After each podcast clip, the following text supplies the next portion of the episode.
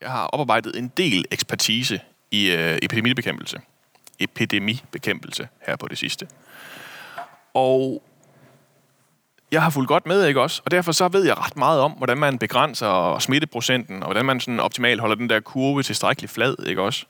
Og jeg er også blevet ret meget bedre til at vaske hænder over det sidste stykke tid. Jeg har set nogle rigtig gode instruktionsvideoer. Og så nyder jeg også, at vi sådan endelig i andre også er kommet med på, at det der med at holde 3 meters afstand til hinanden, det sådan egentlig er, er det optimale. Alle de her regler, som øh, hele Danmark har kastet sig over med en enorm ildhu, den, øh, de, de øh, ja, det, der er selvfølgelig nogle få steder, hvor vi ikke sådan helt ved, at vi skal gøre det lidt hårdt. Men ellers, så ved vi alle sammen, hele Danmark, at hvis vi bare følger Sundhedsstyrelsens anbefalinger, og alle andre ellers også vil tage sig sammen, og så gøre det, så skal vi nok undgå at blive smittet, og så bliver Danmark normal igen. Og derfor så er det selvfølgelig også voldsomt frustrerende, når der er nogen, der bryder reglerne. Når der er nogen, der ikke kan finde ud af det. Øh, og som smadrer alt det gode, som alle vi andre prøver at gøre. Hele det system, som vi prøver at bygge op, så Danmark kan komme hurtigst muligt igennem coronaepidemien. Hvis vi lige finder den der frustration frem over dem, der ikke kan finde ud af det, så er vi klar til at lytte til dagens tekst. Så er vi klar til at forstå, hvad det egentlig er, det handler om. Det er nemlig sådan en regelbryder, der er på spil her. Hun bryder med alle normerne. Hele det her gode system, som de her jøder, de ellers havde bygget op, som skulle gøre det godt for flest mulige mennesker. For det første så er hun selvfølgelig kvinde, og bryder ind i mændenes fest. Den prædiken har jeg holdt før. Det var ikke så godt efter samtidens standarder. Og mens de sidder og så har den her øh, gode, spændende samtale, så kommer hun lige pludselig og bryder ind og hælder parfume ud over ham, som de sidder og prøver at diskutere med. Og ikke bare en hvilken som helst parfume. En sindssygt dyr salve, som kostede en års løn, øh, som var hentet hjem fra det fjerne Indien på kamelryg. Den salve, den hakker hun bare lige tuden af sin, øh, sin krukke og hælder over ham, midt imens de sidder og har en samtale. Det dur jo ikke. Og så bliver man jo ligesom nødt til at få sat hende ordentligt på plads.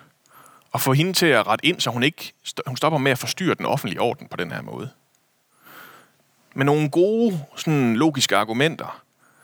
Fordi det var ikke sådan, at fordi at de havde et problem med det. Det trælse var bare, at den her olie kunne jo være blevet brugt meget bedre, ikke også? Man kunne have nyttemaksimeret, hvis man bare havde solgt den og givet pengene til de fattige i stedet for. Og som bonus, så var man så også sluppet for den her seance. I evangelisten Johannes' version, så får vi endda at vide, at den, der finder på det her argument, det er Judas, som bringer det her forslag ind om at sælge den, og vi får også at vide, at han ikke havde nogen intention om egentlig at bruge pengene på de fattige. Så der bliver der lige skruet ekstra op. Men argumentet holder jo egentlig. Hvorfor ikke gøre noget bedre for mange flere mennesker med de her penge? Og her skulle man jo tro, at øh, den diskussion den var vundet, og ved første øjekast, så er Jesu forsvar altså heller ikke hans allerskarpeste. De fattige har jo altid hos jer, siger han. Det er nok et af de vers, som scorer i hvert fald ind på top 10-listen over mest misbrugte bibelvers, som er blevet brugt øh, øh, mest elendigt af folk, når de skulle forsvare og bruge nogle penge, de havde lyst til at bruge på en anden måde, end det, der egentlig var behovet. Men det er faktisk Moses, han citerer her. Den mand, som har slaget hele den jødiske lov. Og han har også konstateret det her, at der altid vil være fattige. Men for ham betyder det så netop, at man altid har en pligt til at åbne hænderne og hjælpe til. Der vil altid være fattige i landet, skriver han. Derfor giver jeg dig denne befaling. Luk din hånd op for din landsmand, for alle trængende og fattige hos dig i dit land. I 5. Mosebog, kapitel 15, vers 11. Så argumentet, det holder. Men det, der er forskellen her, det som Jesus bringer ind som afgørende for, hvem man skal hjælpe, det er tiden. Lige nu er det det menneske, som er foran hende, Jesus, som er vigtigere. Fordi at han har brug for, at hun er der, og for at hun gør det, hun gør nu. Fordi lige om lidt, så er han der ikke mere. Det er nødt til at være nu. Og han står der og har faktisk brug for at blive set nu. Brug for at få noget større i de her frygtelige lidelser, han er på vej til at skulle igennem. Brug for, at der er nogen, der griber ind og viser, at de lider med ham. Brug for, at der er nogen, der forstår, at det, han har prøvet at lære disciplene i alle årene, at godhed er øssel. Øh, det, han har prøvet at lære dem, hver gang han har taget dem med på de her forbudte og beskidte steder, lært dem, at kærligheden den også gælder der. At den giver langt mere, end det er fornuftigt, eller man kunne forvente. Langt mere, end man har fortjent. Fordi det her, det er, ikke faktisk, det er faktisk ikke først og fremmest en kongesalvning. Det her, det bliver en begravelsessalvning. Det peger på hen på det, som skal ske lige om lidt. Og som bekendt, så når de faktisk aldrig at salve ham bagefter. Det er her, han bliver gjort klar til det, der skal ske lige om lidt. For lige om lidt, så begynder forræderiet. Anklagerne, domsfældelserne, håndvaskningen, hånen, tornekronen, pisningen. Og til sidst, korsfæstelsen, døden på et kors. Og når man ligesom ser det i det lys, så er der selvfølgelig ingen tvivl om, at det er Jesus, hun er nødt til at bruge sin olie på lige nu. Fordi han skal gøres klar til sin begravelse, til sin død for hele menneskeheden. Jeg tror, at den her historie, den lærer os noget vigtigt. Noget, som er blevet endnu vigtigere lige nu. I en verden, hvor vi lige pludselig er blevet ret, ret religiøse alle sammen på en eller anden måde. Forstået på den måde, at vi er blevet meget, meget optaget af at følge alle reglerne. Og også af, at alle andre følger reglerne.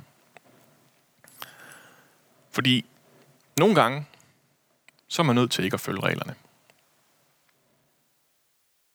Nogle gange, så er man nødt til at bryde med det system, der er sat op. Fordi det menneske, der er foran en, det simpelthen er vigtigere end reglerne eller systemet. Fordi man kan mærke dybt inde i sit hjerte, at der er noget, man er nødt til at reagere på. Noget, man er nødt til at gøre. Der er selvfølgelig gode grunde til, at vi har reglerne. Og de giver os tryghed, og de forbedrer selvfølgelig fuldstændig vores chancer for at undgå smittespredning. Men reglerne, de kan ikke frelse os. Vi risikerer at blive smittet alligevel, selvom vi har fulgt alle reglerne. Jeg hørte en ekspert i bakterier i radioen sige den anden dag, at lige meget hvor godt man vasker sine hænder, så vil der stadig være mikroorganismer tilbage på dem. Og lige meget hvor mange penge man giver til de fattige, så vil der stadig være fattige i verden. Og det betyder selvfølgelig ikke, at man ikke skal vaske hænder, eller at man ikke skal give penge til de fattige. Selvfølgelig skal man det. Men sådan nogle regler, de kan bare ikke fortælle dig alt om, hvordan du skal leve dit liv.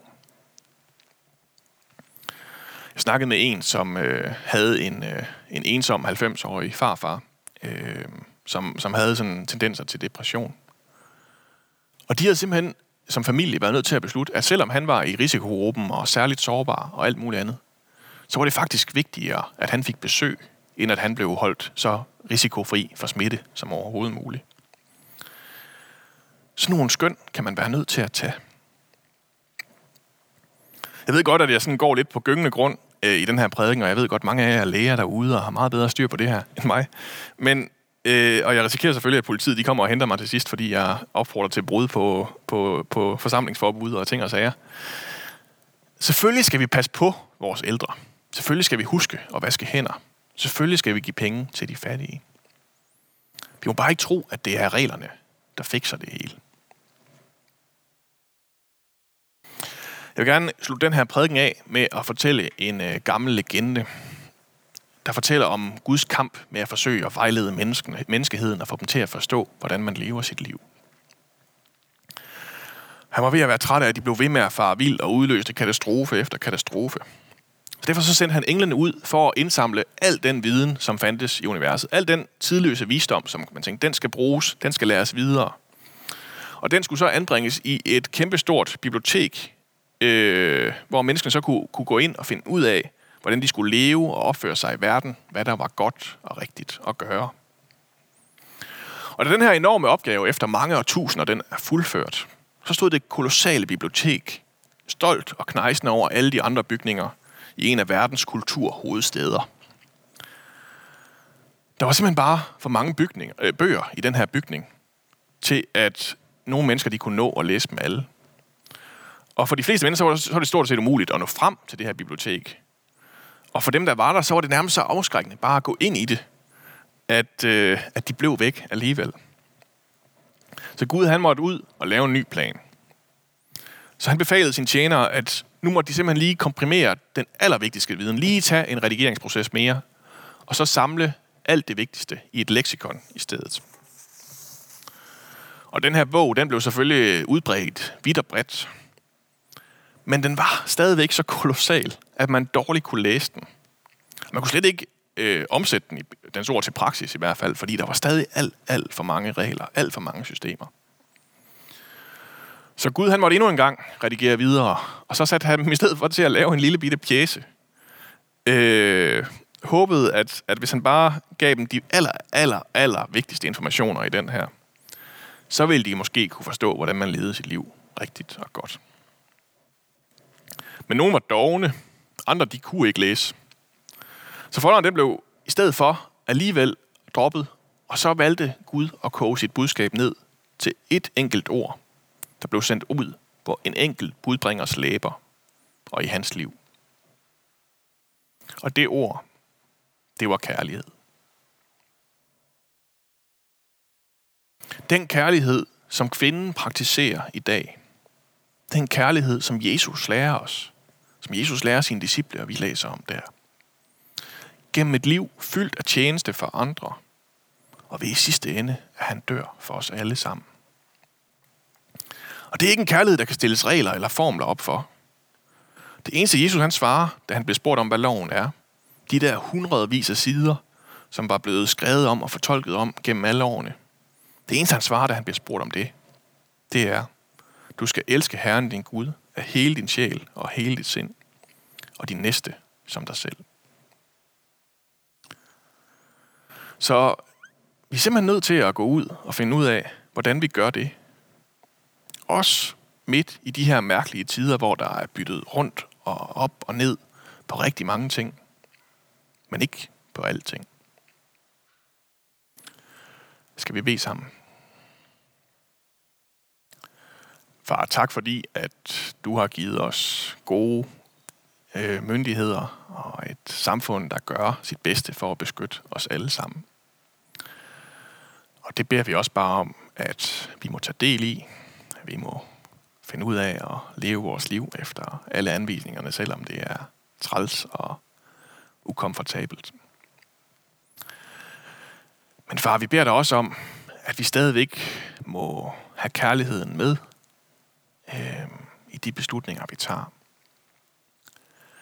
At hensynet til vores næste og til vores næstes behov, det nogle gange er mere end bare og mindske risikoen for smittespredning.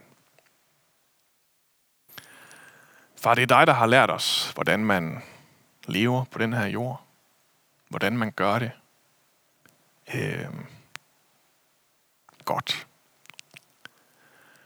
Og øh, ja, det, det, det beder vi bare om, at du også må vise os selv midt i den her tid, hvor der er blevet byttet op og ned på mange ting.